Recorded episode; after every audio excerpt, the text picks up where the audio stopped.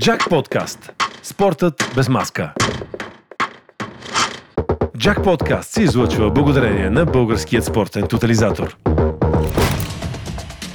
Уважаеми приятели, здравейте на всички в поредният епизод на Джак Подкаст. Аз и Краси Москов. И с Генчо Генчев. Приятели, за нас отново удоволствие седмица след последната ни среща отново да сме заедно и отново да си говорим за любимата ни тема, а именно спорт. Седем дни, в които разбира се всичко беше под знака на Европейското първенство по футбол. Всички около мен, дори хора, които не съм подозирал, че се интересуват от футбол, не само, че гледат и се интересуват, но вече са започнали и да разбират. Всички мачове се гледат, всеки си намира собствен начин да достигне до монитора, до екрана, до каквото може, дори до телефона си и да следи мачовете от Евро 2020. Първенство, което в последните дни от своята групова фаза загадна, че те първа ще започва да става интересно и в най-сериозната си част, частта на директните елиминации, наистина стана много, много интересно. Осми на финалите вече са зад гърба ни. Къде е изненадващо, къде е резонно, най-силните 8 вече знаят дори своите съперници за четвърт финалите. В резюме, събота на 2 юли от 19 часа Швейцария играе срещу Испания в Санкт Петербург. От 22 часа българско време Белгия срещу Италия. Може би най-интересната четвъртфинална двойка в Мюнхен. На следващия ден в неделя 3 юли от 19 часа Чехия срещу Дания в Баку и от 22 часа изненадващият четвърт финалист Украина срещу Англия на стадио Олимпико в Рим. На осми на финалите видяхме много интересни матчове. Нидерландия постигна един антирекорд, може би в цялата си история. Загуби от Чехия, след като не успя да отправи точен удар във вратата на своя съперник. Чехия подценяван отбор от мнозина до този момент е един от най-организираните и отбори на Евро 2020 и поне според мен не е кой знае каква изненада, че успя да отстрани Нидерландия и стигна до четвърт финалите на Европейското първенство. Дания пък продължи своя ход напред, след като започна първенството с две поредни загуби и всички отписваха дъчаните. Дания обаче се събра и сега има съвсем реални шансове дори да стигне до полуфиналите.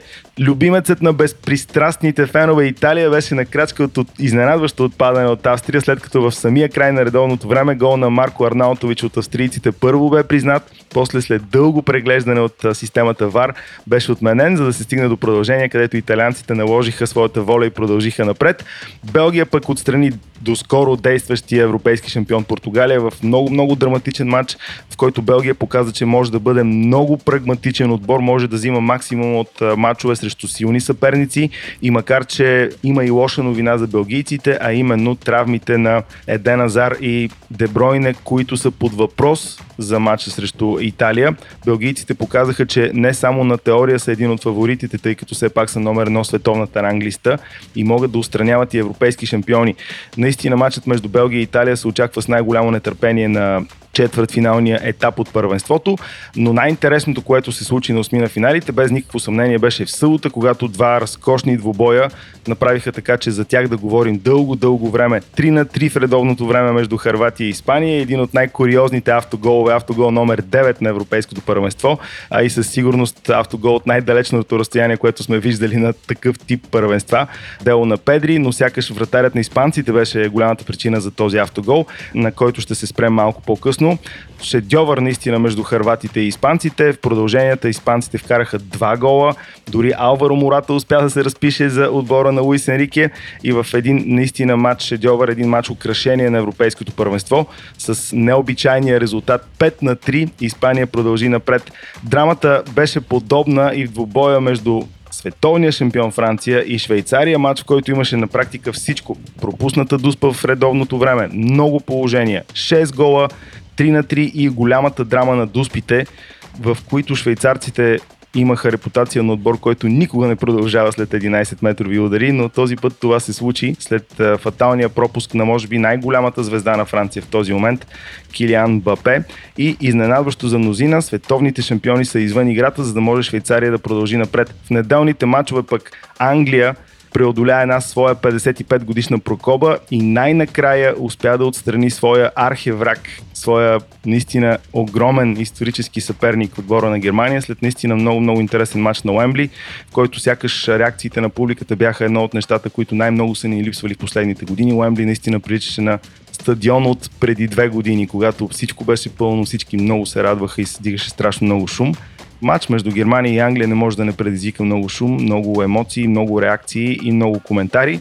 Най-интересното в този матч беше това, че Англия успя да отстрани Германия с приемите на Германия, с един много разумен, много прагматичен футбол, с използване почти на максимум на всичко, което се отвори като възможност за състава на англичаните.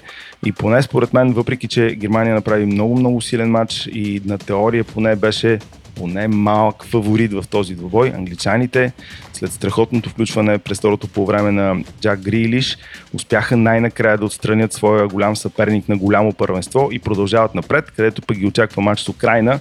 Украинците, които показаха най-доброто си лице в усми на финала срещу Швеция и с победа в продълженията и то в самия край на добавеното време, на продълженията всъщност в матча срещу Швеция, отборът на Андрей Шевченко постигна огромен успех, с който успя да зарадва страната, която надали точно в момента изживява най-добрите си мигове, но ето футболът може да сплоти една нация като украинците, които наистина са в възторг от постигнатото от Андрей Шевченко и техния тим. Но в страни от резултатите, които всички много добре знаете, както винаги в Jack Подкаст, ще ви разкажем и някои по-интересни неща, свързани с а, някои детайли, които може и да сте пропуснали, а не трябва, свързани с Европейското първенство по футбол. За пореден път Кристиано Роналдо стана едно от главните действащи лица с нещо не точно футболно. След отпадането от Белгия, капитанът на Португалия, Кристиано Роналдо, хвърли капитанската си лента отново на земята, нещо, което сме виждали и друг път да прави. Той гони един рекорд за най-много голове вкарани за национален отбор. В този матч не успя да подобри този рекорд тъй като отборът му не продължава, той изрази гнева си с това хвърляне на капитанската лента на земята. Нещо, което мнозина смятат за абсолютно неуважение към реликвата капитанска лента. Между другото, Генчо, ти си спомнеш колко си говорихме за начина по който той отстрани бутилката Кока-Кола на една пресконференция, пресконференцията преди мача с Унгария. Кока-Кола му го върна след отпадането на Португалия от Белгия, след като пуснаха в интернет много интересно видео, в което Кока-Кола т.е. един човек брандиран като Кока-Кола, отстрани на практика от европейското, премести Кристиано Роналдо, изхвърляйки го от европейското и по този начин, чрез това видео много бързо натрупало огромна популярност в интернет, си го върна на Кристиано Роналдо. Говорихме за автоголовете на Евро 2020, 9 попадения, което едва ли някой го е очаквал. Това всъщност означава, че за това европейско първенство автоголовете са толкова, колкото са били на всички еврошампионати до момента. Може да си представиш за какво става въпрос. Но този рекорд всъщност беше изравнен с автогола на Педри, за който стана дума в встъпителната ми реч подаване на Педри към вратаря Унай Симон от много-много голямо разстояние, при което Унай Симон не успя да си спре добре топката и харватите без да са отправили удар към вратата се озоваха водещи в резултата. Това е автоголът отбелязан от най-далечно разстояние в историята на европейските първенства 44,8 метра първият автогол на еврофинали изобщо отбелязван извън наказателното поле. Автогол, за който много-много се говореше и още много-много ще се говори. Със сигурност Последните мачове от груповата фаза пък ни показаха и пропуск, какъвто не сме свикнали да виждаме. Голямата звезда на Полша и един от най-добрите футболисти в света, ако не и най-добрия в момента, Робърт Левандовски направи пропуск, какъвто много-много рядко се вижда. При изоставане с един гол на Полша, Отборът на поляците изпълни го в удар, след който Левандовски засече топката с глава и удари напречната града. Тя се върна в него. От по-близко разстояние Левандовски нанесе нов удар, отново оцели градата, след което топката се върна отново в него и мина между краката му, за да успеят съперниците на Польша да изчистят в този матч. Шведите оцеляха в тази ситуация, но повторенията ни накараха многократно да цъкаме с език, защото наистина такъв пропуск и то от такъв играч много-много рядко се вижда. Да припомним, че паралелно с Европейското първенство по футбол се развива и турнира Копа Америка. Там груповата фаза също приключи. Аржентина спечели своята група, след като не загуби нито един матч и събра 10 точки. Втори се класира Уругвай, трети Парагвай, четвърти Чили. Боливия с петата си позиция отпада в надпреварата. В другата група, група Б, бразилците очаквано завършиха на първо място. Второто бе заето от Перу, третото от Колумбия, четвъртото от Еквадор, а Венецуела, оставяйки на пета позиция, отпадна от турнира. На четвърт финалите един срещу друг ще се изправят Аржентина срещу Еквадор, Уругвай срещу Колумбия, Бразилия срещу Чили и Перу срещу Парагвай. Между другото, мачовете от Копа Америка, които някак остават в периферията за нас европейците като интерес, сами по себе си са си много, много интересни. Говорейки за футбол, няма как да не стигнем и до нашия Левски. Ние с теб толкова време обсъждахме тази неосъществена любовна връзка между Левски и Джо Диксън, любовна връзка, на която Наско Сираков официално сложи край през тази седмица, казвайки, че преговорите между Левски и Джо Диксън са прекратени заради сериозни, съществени разминавания между декларираните намерения за инвестиции и последвалите ги действия. Така че край на романа между мистериозния и на моменти комичен Джо Диксън и мистериозния и на моменти трагичен отбор на Левски в една ситуация, в която въобще в момента се чудим дали Левски ще може да стартира първенството. Вече няма да се говори за нов стадион, вече няма да се говори за голяма селекция, няма да се говори за Станимир Стоилов, ще се говори за това дали Левски ще оцелее или не. И то в момент, в който Левски отбелязва годишнината от кончината на Георгия Спарухов и Никола Котков, в момент в който Левски стартира кампанията си за продажба на абонаментни карти, какви хора ще си вземат абонаментни карти при положение, че Левски едва събира футболисти за 11-торка, изобщо не е ясно. Между другото, малко преди Сираков да канцелира, така да се каже, връзката между Левски и Джо Диксън, въпросният Джо Диксън пусна много палав проект за нов стадион на Левски, обявявайки го за уникален. Хората, които се интересуват от такива неща, видяха, че почти всичко в този проект е крадено. Дали от Парк де дали от безплатни проекти за стадиони и молове в интернет, проекти, които човек може да открие и да използва с, да кажем, учебна цел. Джо Диксън беше използвал за да си компилира едно видео, което беше доста обидно сякаш за феновете на Левски и беше абсолютно усмято от всички хора, които на практика не харесват Левски. Но Джо Диксън и Левски повече няма да ги слагаме в едно изречение, стана ясно. Въпросът е дали Левски ще оцелее, дали изобщо ще стартира сезона, в какъв вид ще го стартира, изобщо какво очаква Левски от тук нататък, никой, никой не може да каже. Но да излезем малко от България и извън контекста на европейското по футбол, да кажем няколко други важни неща.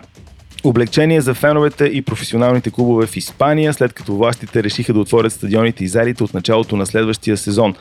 Връщаме се към нормалността, що се отнася до феновете на стадионите, заяви техният здравен министр и премахна ограниченията за броя зрители в залите и по стадионите, ако нещо драматично не се случи до началото на новия сезон в Испания. Добра новина за феновете на Ла Лига, Голямата новина през седмицата извън Европейското първенство по футбол беше свързана с обявата от страна на УЕФА, че от следващия сезон правилото за голове на чуж терен няма да бъде използвано. Това ще въжи за всички турнири и състезания под егидата на Европейската футболна централа. Всички знаете какво представляваше това правило, от колко години се използва, всъщност от 1965 и едно правило, с което някак бяхме свикнали, вече няма да го има и от следващия сезон във всички всички турнири под егидата на УЕФА. При равенство в общия брой вкарани голове ще следват продължения и след това дуспи, като всяка отделна федерация сама ще трябва да преценява дали да се съобрази с новото правило на УЕФА. Това се отнася и за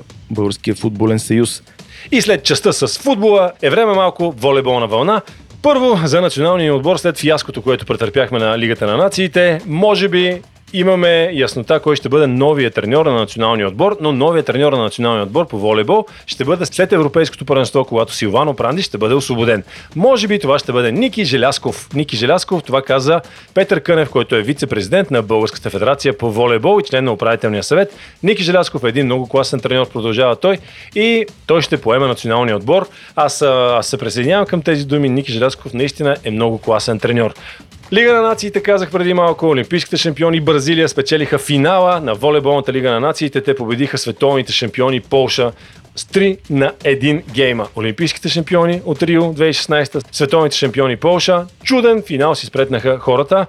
Франция спечели пък бронзовите медали в лигата, като победиха приятната изненада Словения, за която вече си говорихме в Джак Подкаст. При жените, Штатите за трета поредна година спечели волейболната лига на нациите. Те победиха Бразилия с 3 на 1 гейма. Иначе, знаете за фиаското, което претърпяхме ние на волейболната лига на нациите. Горе-долу и нещо подобно претърпяхме в ранг листата. Български отбор падна в ранглистата до 18-то място, а пък женският ни национален отбор се изкачи до 17-то място. И за първ път от много години жените са пред мъжете в световната ранглиста. При жените се случи този скок след спечелването на Златната лига. Да преминем към любимия ти Генчо, тенис. Ето нещо и от мен. Големите звезди Роджер Федерер и Новак Джокович се разминаха поне до финала на тегления жреби за стартиралия вече Уимбълдън, макар че като гледах първия матч на Роджер Федерер, някак е, не знам, не е много сериозно да си мисли за финал след представянето си още в първия матч. Но така или иначе, жребият размина двамата най-добри и най-изявени тенисисти в последните години, участници на Уимбълдън в момента, Роджер Федерер и Новак Джокович.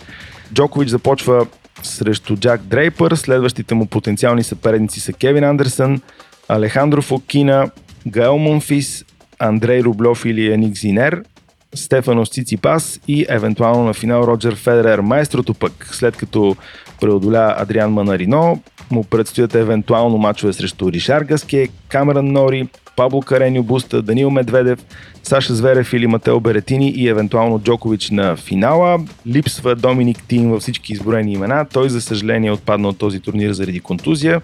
При жените пък Симона Халеп още преди началото на Уимбълдън обяви, че няма да участва. Буквално минутки преди теглянето на жребия, тя не успя да се пребори с контузия в прасеца си и няма да защитава своята титла от последното проведено издание на Уимбълдън.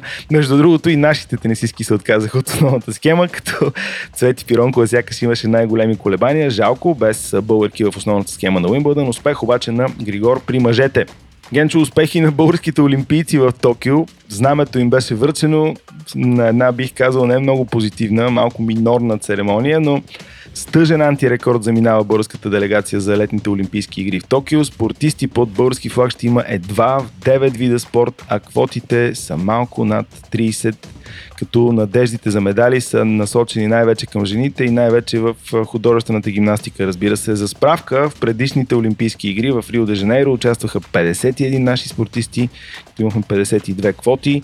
Сега дори спортове, в които цяло школата ни има сериозни традиции и сме свикнали да гледаме на тях като на успешни спортове за нас, като борба, вдигане на тежести и бокс. В момента сме в наистина трагично положение, а в отборните спортове, ако изключим, разбира се, ансамбъл в художествената гимнастика, изобщо няма български отбор в японската столица.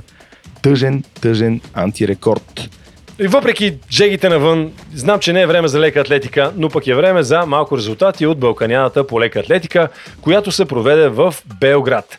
Шампиони в Белград станаха Митко Ценов, Станислав Станков и Марк Славов. Марк Славов победи на хвърляне на копие. Негови резултат е 79 метра и половина. Митко Ценов пък се наложи на 3000 метра стипелчейс, а Станислав Станков триумфира с рекорд от 13,56 секунди на 110 метра с препятствия.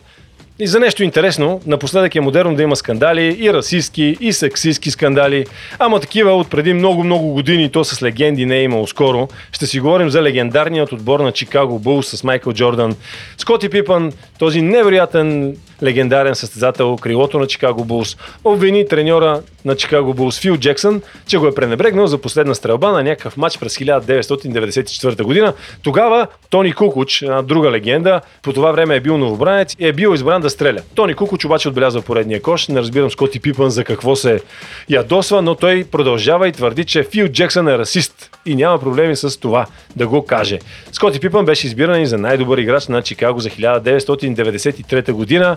Един расистски скандал от преди много, много години, но намесени големи, големи фигури в баскетбола. Да сменим с нещо по-позитивно и да преминем към спортове, които рядко засягаме, а пък понякога има защо. Монреал Canadiens се класираха изключително драматично за финала за Купа Стенли в Националната хокейна лига, след като вкараха гол минута и 39 секунди след началото на продължението при победата с 3 на 2 срещу Лас Вегас. Това Монреал спечели серията с 4 на 2 победи, като Монреал за 35 път се класира за финал на Купа Стенли, но за последно е ставал шампион през далечната вече 92-93 година. Огромни празненства по улиците на Монреал, а съперник на Canadiens на финала ще бъде Tampa Bay Lightning, който се класира след минимален успех с 1 на 0 над York Islanders и по този начин светкавиците затвориха полуфиналната серия в 7 мача. И сега за нещо, което беше наречено бокс. Флойд Мейдуедър призна, че онзи матч с Логан Пол всъщност е бил един фалшив матч. Фалшив спаринг, но той каза, че аз съм единственият човек, който печели от фалшив матч и от спаринг 100 милиона долара. Аз мога да легализирам спарингите, продължава той, и да печеля по 100 милиона на спаринг, след което се пошегува. Явно съм най-добрия оберджия на банки. Не знам сега, в момента дали Флойд не изкарва повече пари, когато наистина беше недостижим профи боксер. Няма да пропуснем факта, че през уикенда имаше поредно състезание в Формула 1 в Австрия, където наистина блестящ Макс Верстапен може да се каже, че вече сериозно дръпна пред Хамилтън в шампионата.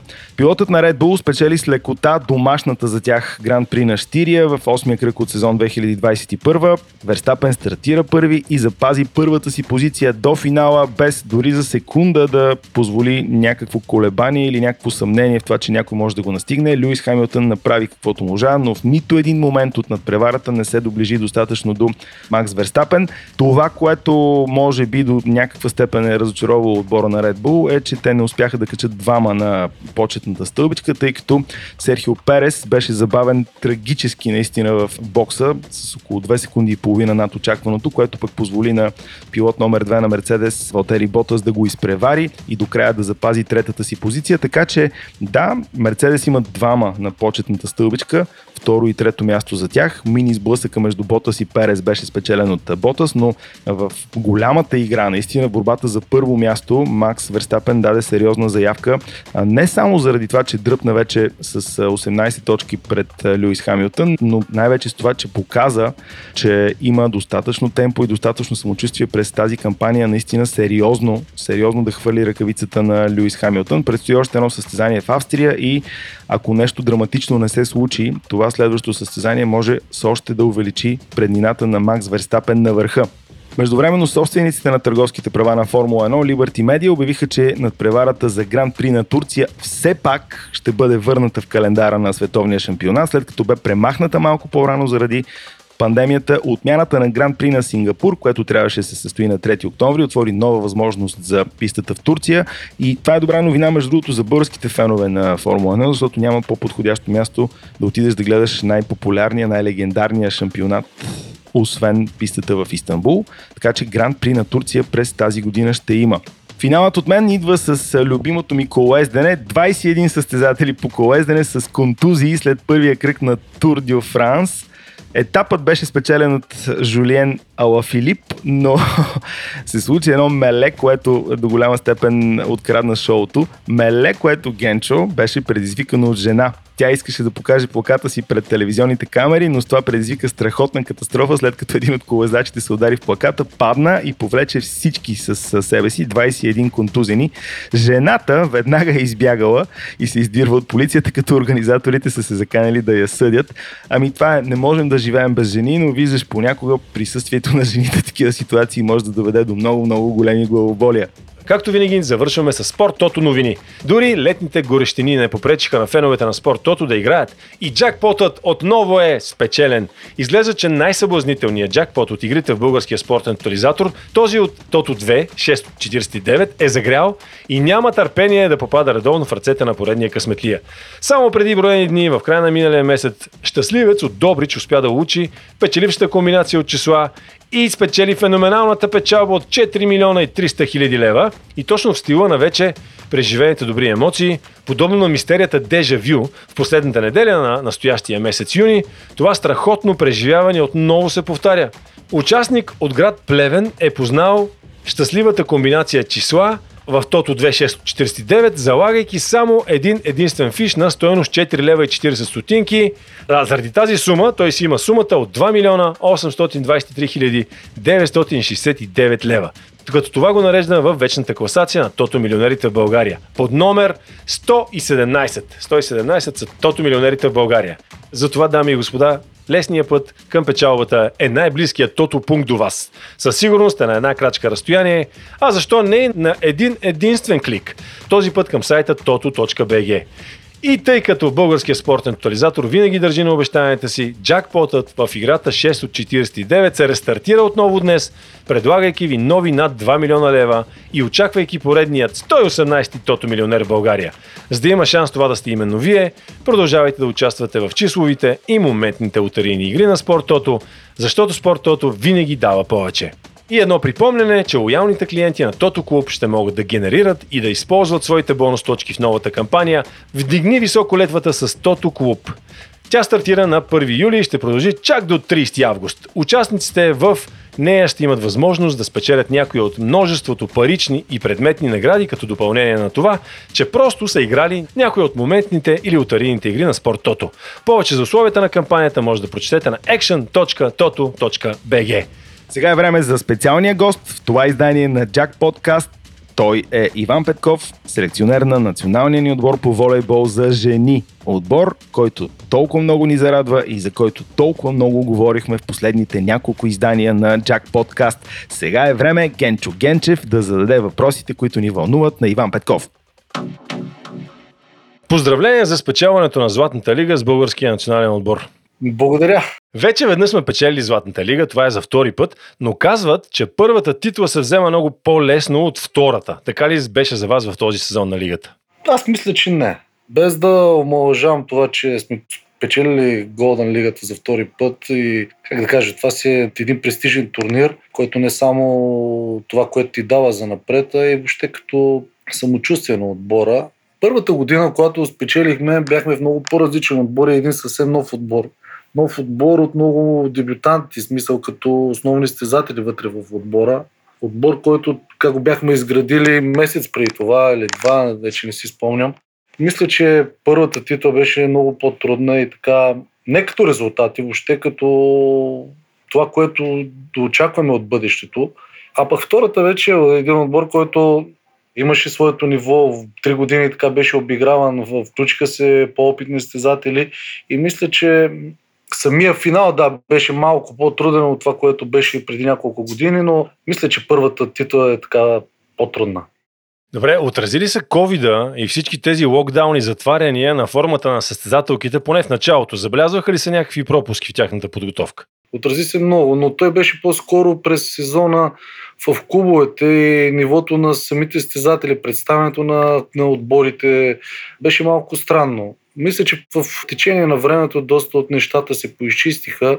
В самия отбор си личеше, че нямаше почти две години матч в този му вид. Да, миналата година успяхме да направим един лагер, който се отрази добре, според мен, на стезателките, за това да върнат своята увереност и не форма, но така да се върнат в физическа активност след локдауна, но аз лично не успях да усетя, че кой знае каква промяна в самите стезателки. Да, вътре като комуникация отбора имаше нужда от време, но за самите стезателки бяха възвърнали формата си по време на сезона в своите клубове. За първ път от много години насам женския национален отбор на България по волейбол е по-напред в ранг листата от мъжкия. Жените са 17, мъжете са 18 и е любимец на България напоследък. На какво се дължи този напредък? Лично аз не мога да давам някакви заключения, да давам мнение, тъй като може би ще прозвучи нескромно, но нашия екип, Гора Стафа и самите момичета, когато започнахме преди 3 години и половина, мисля, че беше 2018, когато ние взехме отбора, тихо и скромно започнахме, работихме, никога не сме афиширали някакви претенции, някакви амбиции. По-скоро нашите амбиции бяха насочени в това отбора да така, влизането на доста млади стезателки тогава, които в момента имат своята позиция в отбора. Един колектив, който наистина искаше да работи и знаеше защо работи. Не само с печелването на Голден Лигата и влизането на VNL, ами този отбор имаше химия, която се показва и в момента. Тези резултати не са случайни това, което ние правим е свързано с доста много труд, не само от състезателки, а и въобще като отбор, като треньори, свързано с работа на треньори, които цялото им ежедневие е заето с работа в национален отбор. И мисля, че нещата не са случайни, но се надяваме, че по-доброто и по-големите резултати предстоят. Дано стискаме ви палци. Тази година ти беше треньор на шампиона на Украина, Прометей Камянски. Какво научи за работа си в чужбина от престоя си там? Все пак ти беше първата година треньор в чужбина. Сега да кажа, че кой знае какво съм научил, не знам. Със сигурност опита, който съм придобил там ми помага. Опит от нови неща, нов менталитет, нови така, критерии, изисквания. Аз заварих един отбор, който имаше нужда от своята промяна, отбор с клуб по-скоро с амбиции така да се опитаме в един кратък период от време да пренастроим създателките като мислене, като менталитет в една правилна посока, да гледаме всички заедно в една посока. Може би това съчетание на тези неща е довело до някакъв растеж и в моето развитие като треньор. Със сигурност. Със сигурност печелените титли там в рамките на този сезон е дал отражение, може би, на самочувствие трудно мога така да преценя по-скоро увереността от това, че спечелихме там на чуждо место до някаква степен и различните вече нрави, характери на това е изиграло някаква роля, но този етап е много рано, за да мога да преценя дали отиването ми в украинския шампионат до някаква степен ме е променил като треньор. Не много треньори могат да се похвалят с титла в чужбина. Ти с първата си година в чужбина успяваш. Поздравления за което. Коя титла ти беше по-сладка? Първата с Марица или първата ти чуждестранна с Промете или по-скоро коя какво означаваше за теб? По-скоро да, коя какво означава. Първата ми титла с Марица е много емоционална, тъй като Марица в този му период беше един амбициозен клуб, който вкарваше много енергия в това да успее. Слагам всички по този знаменател, не само себе си, тъй като Марица е много голямо семейство. В този момент това беше и първата титла в историята на Марица. Една титла, която беше много очаквана, много дълго време, или по-скоро бяхме работили вече 4-5 години преди това в този му вид с тези ръководители една титла, която даде съвсем друга посока или по-скоро затвърди амбициите на клуба. Титла, която донесе едно облегчение при нас и в този момент започнахме една нова посока, една посока към европейския волейбол. Сами може да видите и да направите една равносметка какво донесе на Марица последствие. А с Прометей по-скоро също емоционална титла, емоционална за клуба, тъй като този проект е доста перспективен. Всички очакваха да се спечели, но отсеща имаше един противник, който беше доста, доста сериозен. И като ниво, и като история, като менталитет, което не е без значение. Един отбор, който беше горе-долу в ситуацията на Марица в България, 10 години подред беше печелил всичко и винаги. И също така имаше доста сериозна организация и изтезателки и трябваше да се пребориме в, в тази му ситуация. И ние успяхме. За мен е изживяването, естествено, това, което е с Марица, може би е по-силно, защото ми е първия клуб Марица и имам там много сериозни чувства. А Промете е нова страница в моята кариера и също нещата са ми доста емоционални. От тогава, между другото, Марица е абсолютното явление хегемон в българското първенство. Първенствата са малко в стил Марица и другите. Какво липсва в България да се появи второ такова явление като Марица или поне втори такъв отбор? Ако питаш другите, всички ще кажат финанси. А повярвай ми, не е финанси. През годините имаше един-два проекта, които така, имаха по-добри бюджети от Марица.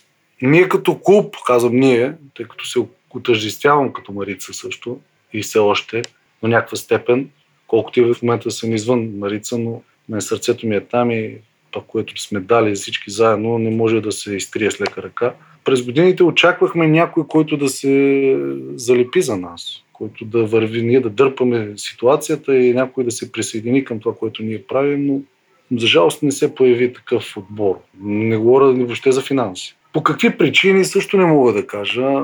Има специалисти, които отъждествяват, почват с финанси, след това минават през амбиции, през желание, през перспектива, но Марица, въпреки ситуацията, която беше в България, надявам се съвсем скоро да се попромени, да не наистина чувам така за други отбори, които имат желание да, да в момента да се конкурират с Марица. Въпреки ситуацията, Марица направи тези класирания в Европа. Дай Боже това нещо да се повтори, дай Боже да продължи по-скоро. Дълго време и наистина български отбор да не излиза от Чемпионска лига.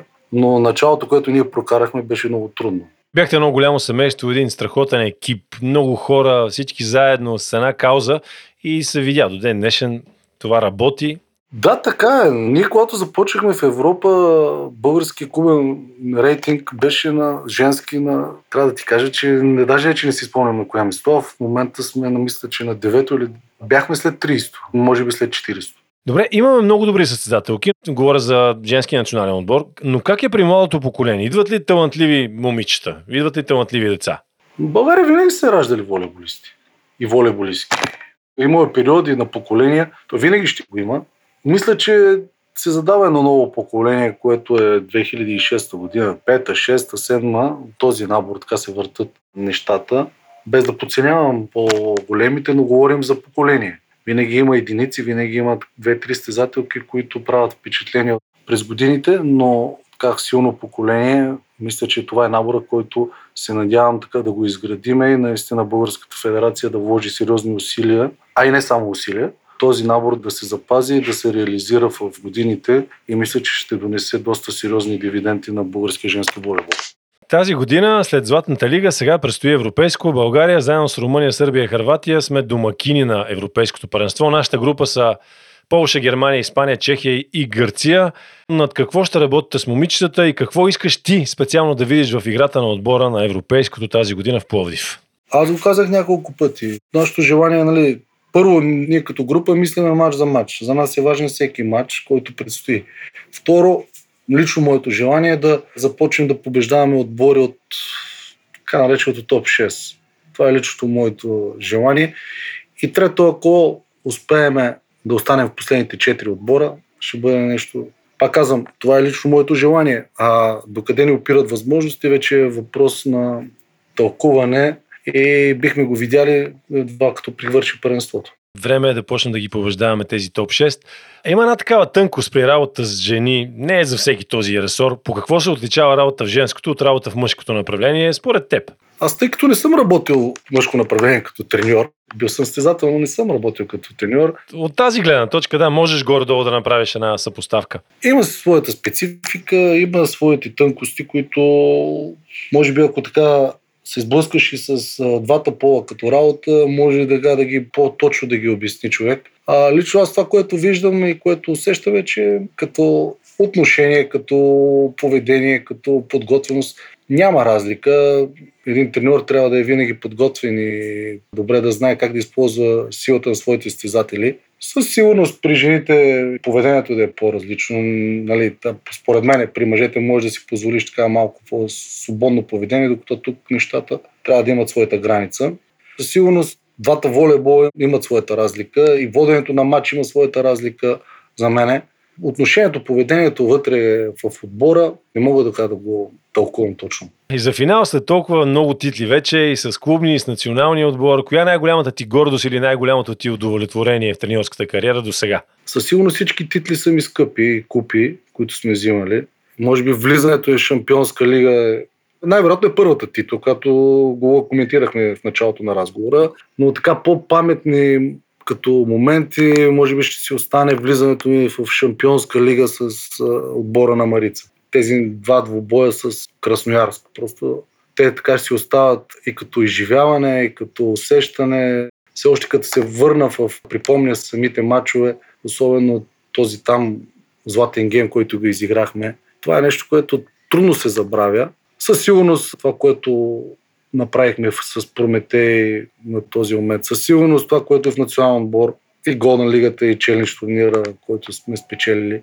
Но се надявам по-сериозните и още по-сериозните и по-впечатляващите победи да предстоят. Аз ти го пожелавам и наистина се радвам на този напредък на дамите. Иван Петков, треньор на националния отбор по волейбол жени. Моят спомен. Сега своят спомен ще разкаже невероятният Радо Янков.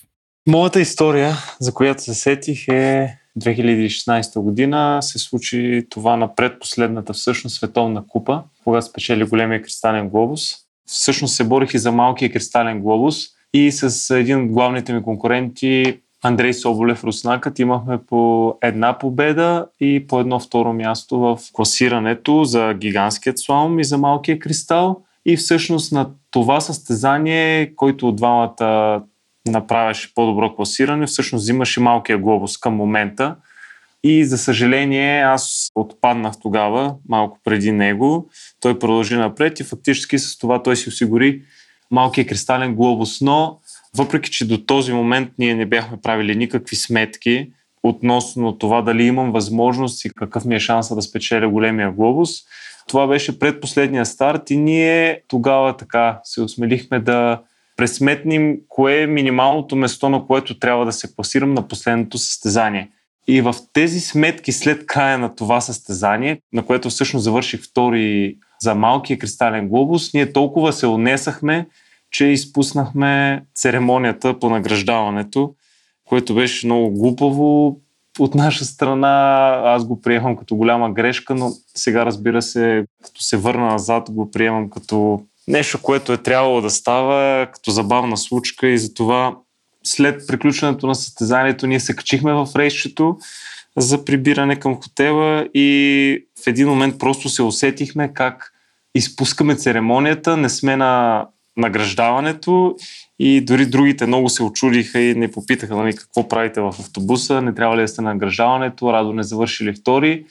И така всъщност ние се спогледаме с треньора ми и двамата всъщност останахме без думи от това, което всъщност свършихме и, и може би това е малко поучително, че човек не винаги трябва да се глобява в най-големите неща и да изпуска удоволствието и пътя, по който стига до тях.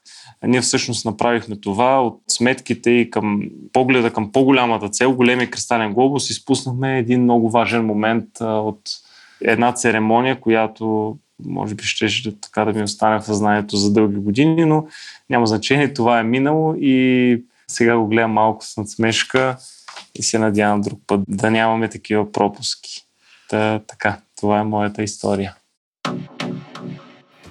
Приятели, това беше всичко от нас за тази седмица. Джак подкаст Спортът без маска. Знаете къде да ни откриете. След седмица, живот и здраве, аз Краси Москов и Генчо Генчев отново ще бъдем с вас и ще си говорим за любимите ни спортни теми. До тогава, бъдете здрави, слушайте Джак подкаст и се усмихвайте. Слушайте ни в познатите аудиоместа. Google Podcast, Apple Podcast, Spotify и разбира се в Facebook страницата на Българският спортен тотализатор. Чао от нас и до другия път! Джак Подкаст се излъчва благодарение на Българският спортен тотализатор. Джак Подкаст.